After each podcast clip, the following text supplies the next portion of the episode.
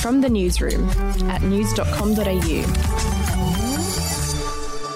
Lexi Cartwright. And I'm Andrew Bucklow. And this is the latest from the newsroom. It's Friday, the 5th of February. well, it's been confirmed the hotel worker who travelled around Melbourne while unknowingly infected with COVID 19 did have the mutant UK virus strain. The worker doesn't appear to have spread the virus, with 16 of the man's 17 social and household contacts having tested negative so far. To court news now, and former NRL star Sam Burgess has been found guilty of intimidating his former father in law during a heated argument in 2019. The confrontation came amid a messy marriage breakdown between Burgess and his ex wife Phoebe Burgess. The disagreement stemmed from a visit for the South Star to see his children. Burgess was sentenced to a two year community corrections order. To motoring now, and more than 93,000 Hyundai Tucsons sold between 2014 and 2020 have been recalled. There are fears the engine could spontaneously burst into flames even when the car is off. I mean, it's not what you want. Owners of affected vehicles will be contacted by Hyundai and sent to an authorised dealership to have the problem fixed. Alrighty, to a bit of fun now, and a global online survey has revealed which country has the world's most annoying accent. Yeah, not too surprising, I don't think. The top spot was taken out by men and women from the United States who officially have the most annoying accents in the world. It's totally fake news. Made up, fake, totally fake news. Ooh, sorry, Mr. Trump, it's true. It wasn't good news for Aussie women, though, either. They were voted to have the fourth most annoying accent in the world. Hmm, that actually makes sense having listened to you just talk. Uh, we'll be back in a moment.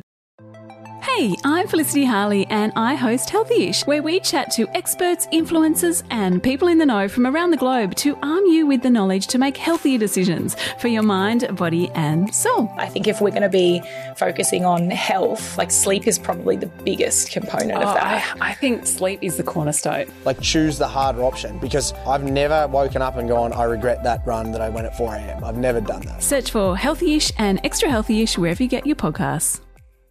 To showbiz news now, and Abby Chatfield has revealed that she had to move homes after receiving death threats online. The I'm a Celeb winner opened up to Fitzy and Whipper about a terrifying message that landed in her inbox. Have a listen.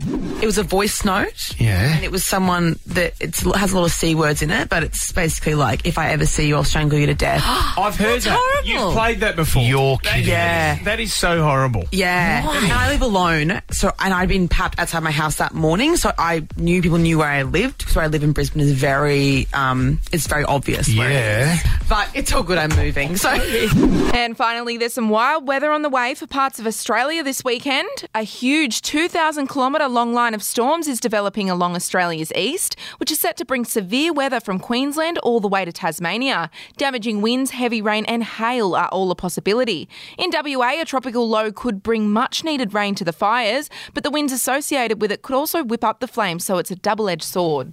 Uh, in other news, if you need to update your tech, news.com.au is giving two lucky readers a brand new Samsung Galaxy S21 and a pair of Galaxy Buds Live worth 1500 bucks. All you got to do is enter at news.com.au forward slash win. That's it for this episode of From the Newsroom. We'll be back with another update over the weekend.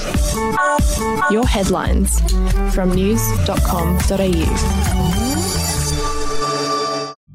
The podcast Faith on Trial looks into Hillsong, both in Australia and the US, and takes both the listener and hosts on unexpected twists and turns in the story of Brian Houston and the Singing Preachers. There are two incidents involving Pastor Brian. The Australian journalists uncovered a litany of alleged criminal behavior in the megachurch. Financial gifts were being given to the leaders of the church. Listen to Faith on Trial Hillsong ad free on Crimex Plus on Apple Podcasts today or wherever you get your podcasts.